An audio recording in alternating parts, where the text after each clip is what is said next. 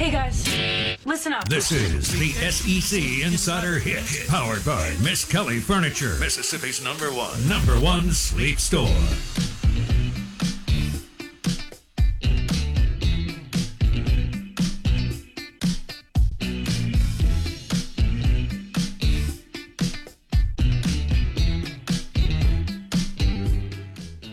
Well, we were just debating important things like uh, pizza and cooking pizzas on the grill and at home for Super Bowl Sunday and the toppings that you love.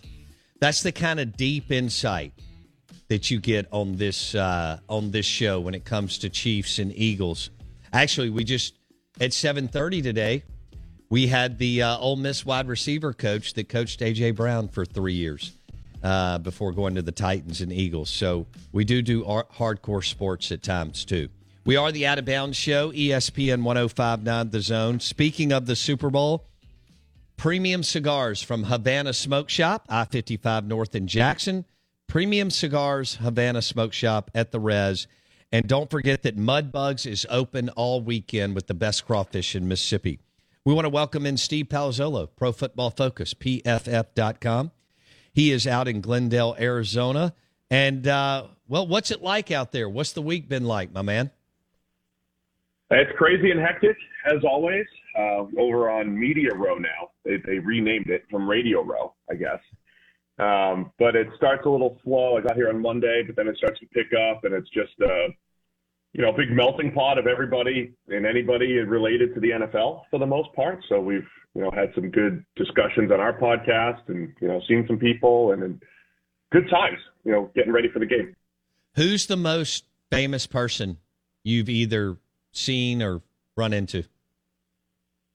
Um, I, so I like to think that most people who run into me answer that question. So that I, I flip it with them. What the, what I struggle with is everybody can recognize me if they've met me before, but I don't really I don't do great at remembering faces or names. So a lot of people say hi to me who I don't know. So um, you know that's a challenge. That's a challenge. but we had we had Taylor Lewan on our show because he had some conspiracy theory about our grades and players paying for grades. So we we called him out on it and had him on our podcast. So that was that was a good one. I love it. Uh, if you wear your San Francisco Giants jersey, that it may give you I don't know how much, but it may give you a, a, a bump around all those celebrities, former players, and whoever else, former coaches, and whoever else you're you're running into. It's true. You know, there there are way more people who are way more famous than I am. So you do need to do you need something to stand out. That that certainly could help. Okay, is it a zoo? Basically, yeah, a little bit. it, it is. I mean, it's like um, you know everybody's trying to get people on their shows, and people are just running around. You know, people are trying to come in and promote things. You got a lot of former NFL players and Hall of Famers running around. They've got something to push. I think we've got we have Emmitt Smith in about an hour, you know, pushing his tequila. We're about to talk to him in a little bit here. So yeah, it's a it's a bit of a crazy time out here. Dude, you're getting a you are getting to interview Emmitt Smith. Okay. When yeah, I was a kid, pushing his tequila. Yeah, he was at which is awesome. That's great. Uh, you know, when he was at the University of Florida, um, he took a pitch four yards in the backfield against Mississippi State. I'm, I'm sorry, in the end zone, and on on Florida's side of the football, and ran it all the way. You know, not it was like 96 yard run. Um, wow. Yeah, and this is pre Spurrier before they got really, really good. And of course, we all remember him with the Cowboys. Well, that's the glory days. Blake's been a Cowboys fan for uh, since his birth, and um, they haven't been good, you know, since he was like four years old. So, yeah, the early '90s were special. Glory days. One thing that I've heard about Emmitt, I can't wait for you to tell us about it later, is he's been so successful off the field. But I wonder how much he'll get into story. I mean, outside of him, you know, pushing his tequila, and I think that's great. Uh, I wonder how many stories he'll share, maybe on whatever it is, Jimmy Johnson. I know these have been told, but it's still good to capture Irvin or anything else um, while he was there. Who who else? Who else are you trying to land this week? Oh, I don't know. Just um, trying to think off the top of my head here. I mean, we have like Mina Kimes from ESPN. She's yes. always been a friend of the show and yes. stuff like that. So uh, Dan Orlovsky because he has some ridiculous takes that we need to call him out on. And uh, but he never gives us time. He never gives us time down there. So we're always trying to get Dano and uh, you know call him out on his top five QBs and all that stuff that he does. All right, uh, what's the weather like? It's it's warm in the day and cool at night. It's uh, you know dry and deserty, but it's uh, you know 60s and 70s over here. Gets cool at night though. Uh, they're loading up content every five seconds. PFF.com, Pro Football Focus podcast, and all co- sorts of other nuggets. Steve Palazzolo joins us on the Out of Bounds show. How many people does Pro Football Focus have out there?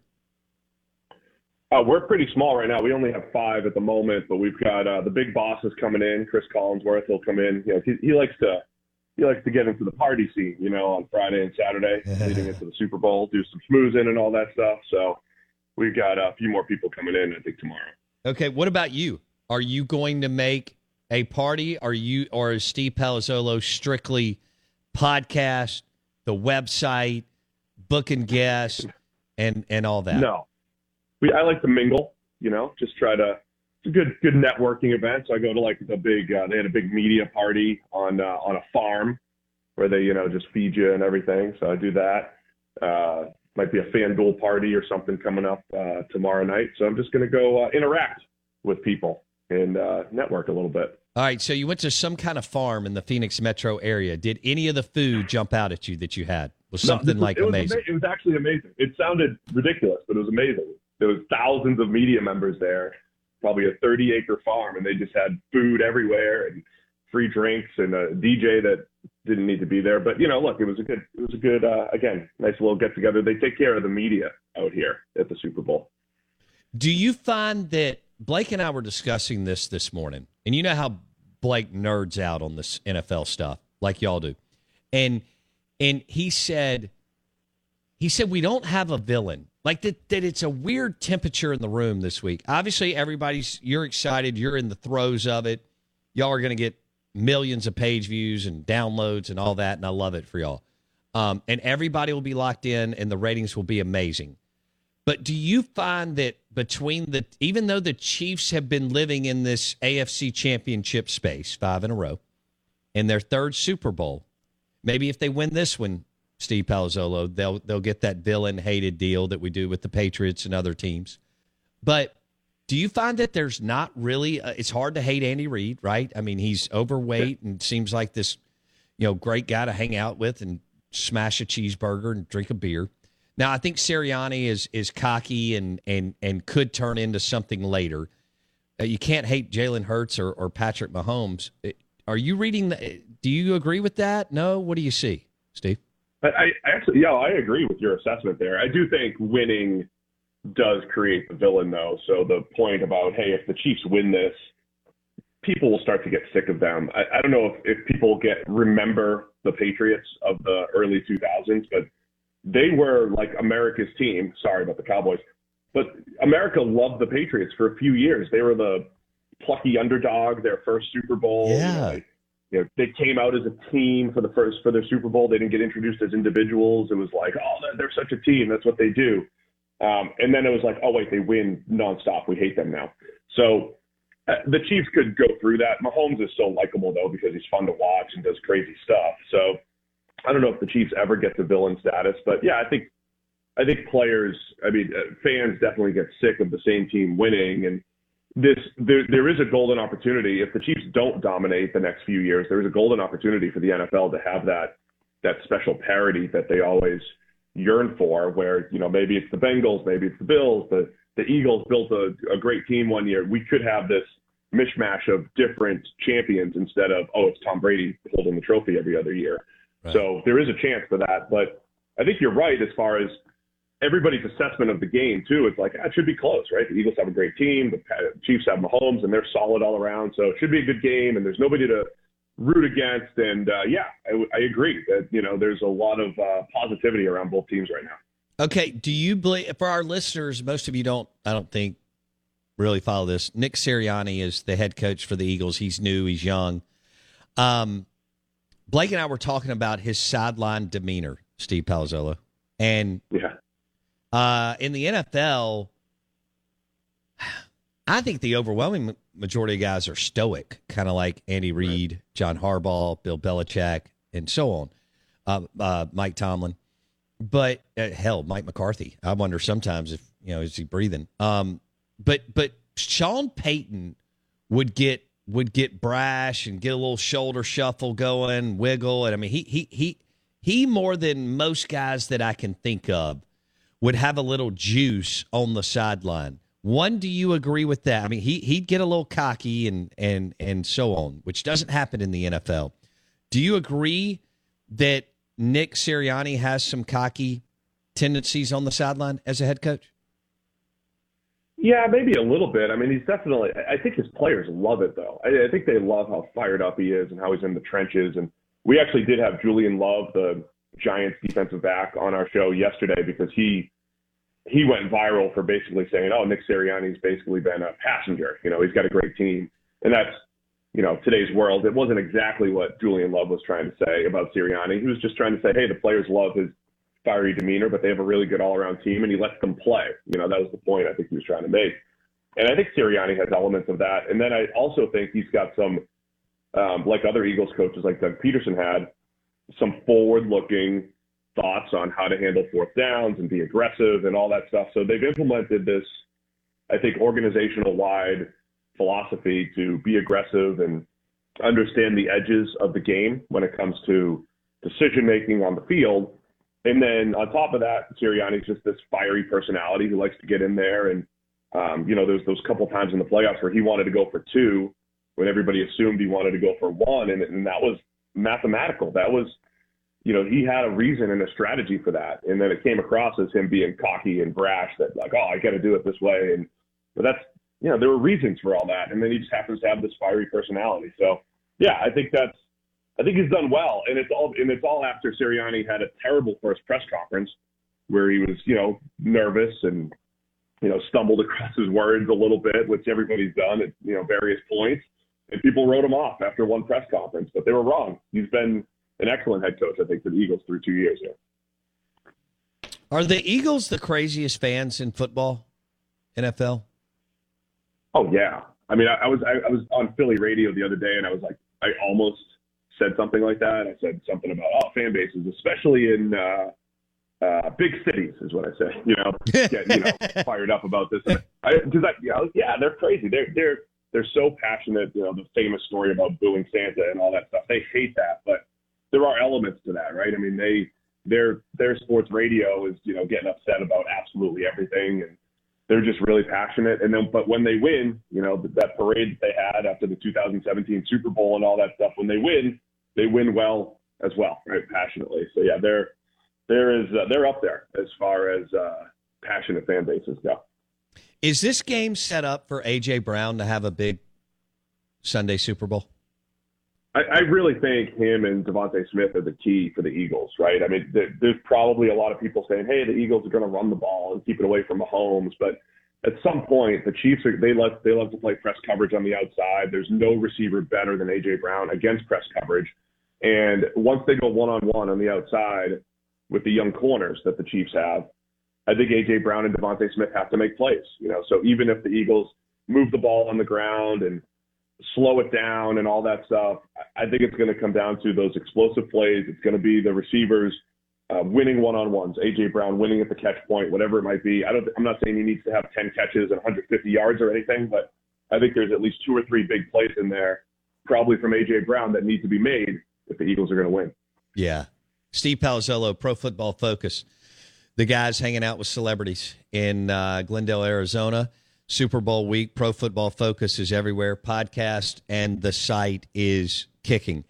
Um, Jalen Hurts hasn't had to make a big game winning play or really a big play in this playoffs, just kind of the way it lined up against the Giants and the 49ers. Mahomes has been doing this for a while in the postseason. Do you think that Hurts has that capability to make that big play or have that big drive on Sunday?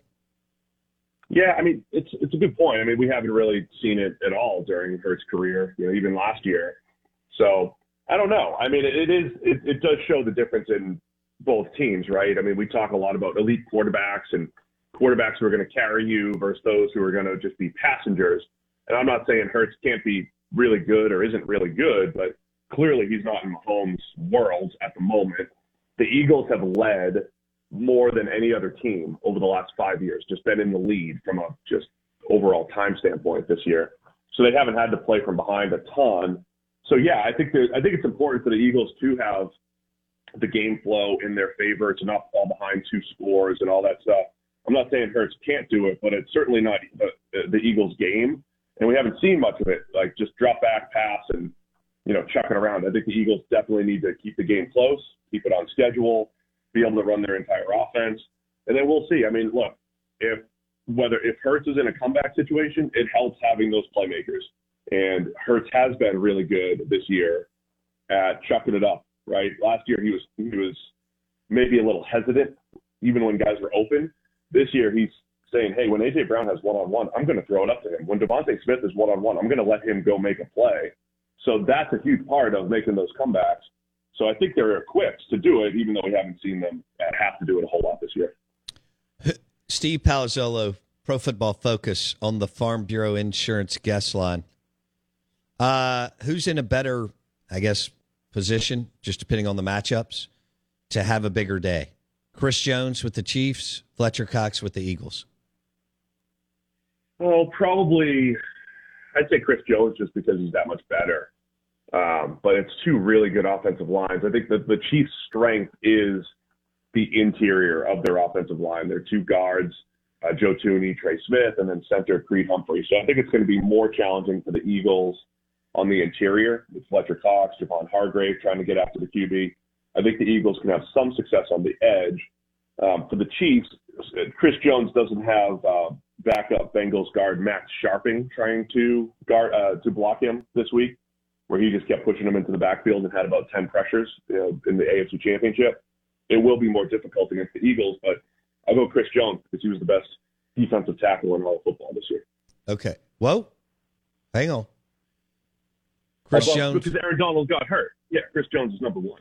Okay. Because Aaron Donald got hurt. Yeah. Okay. Uh, how how fringe, not fringe, right now is Fletcher Cox in your opinion, as far as Hall of Fame? Oh man, Hall of Fame's tough. I mean, I, I do think at his peak for three or four years, we we always joke like, okay, who's the next best player after Aaron Donald? I, I think Donald has clearly been the best guy pretty much since his rookie year at that position. But Fletcher Cox was the guy for a few years. He was the the clear number two.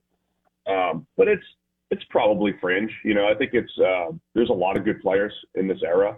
Um, I'd say Fletcher Cox for about there's you know he's, he's had over a ten year career, but for about five or six years was right there as the next guy behind Aaron Donald. We'll see how that plays, but um, it's probably right on the outskirts right now for Fletcher Cox.